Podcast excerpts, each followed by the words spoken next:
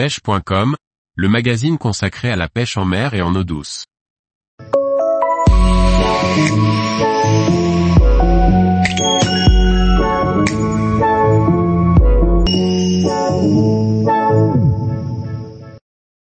Le sparaillon ou pataclet, un petit sparidé proche des côtes.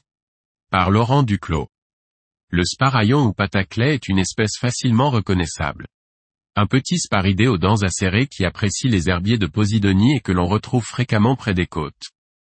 De son nom scientifique Diplosus annularis, le sparaillon possède des nageoires pelviennes jaunes et un anneau noir quasi complet autour de la queue, ce qui permet de le distinguer aisément.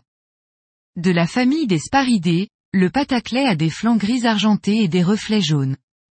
Le pataclet peut dépasser les 20 cm à sa taille adulte.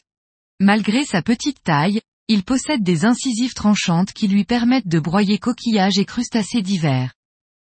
Le sparaillon fréquente surtout sur les zones à proximité des herbiers de Posidonie. On le retrouve également sur les fonds rocheux et à proximité des zones portuaires. Un poisson présent dès les premiers mètres et qui peut évoluer occasionnellement au-delà des 20 mètres de profondeur. Poisson diurne, le pataclet se nourrit essentiellement de vers, petits crustacés ou mollusques. Ce petit sparidé est une espèce que l'on peut difficilement cibler, car il est souvent en concurrence avec les poissons de roche et les autres sparidés. Sa pêche se fait essentiellement lors de parties de pêche à la palangrotte ou à soutenir depuis une embarcation. Le sparaillon peut se pêcher à l'aide de différents appâts, vers, morceaux de crevettes ou de coquillages. Il est aussi possible de pêcher le pataclet en mode rockfishing à l'aide de petits leurres souples ou imitation de verre montés sur une tête plombée fine et planante. À proximité des zones portuaires le sparaillon peut aussi se prendre au pain ou à la pâte. Un petit poisson opportuniste et assez vorace à pêcher du bord ou en bateau.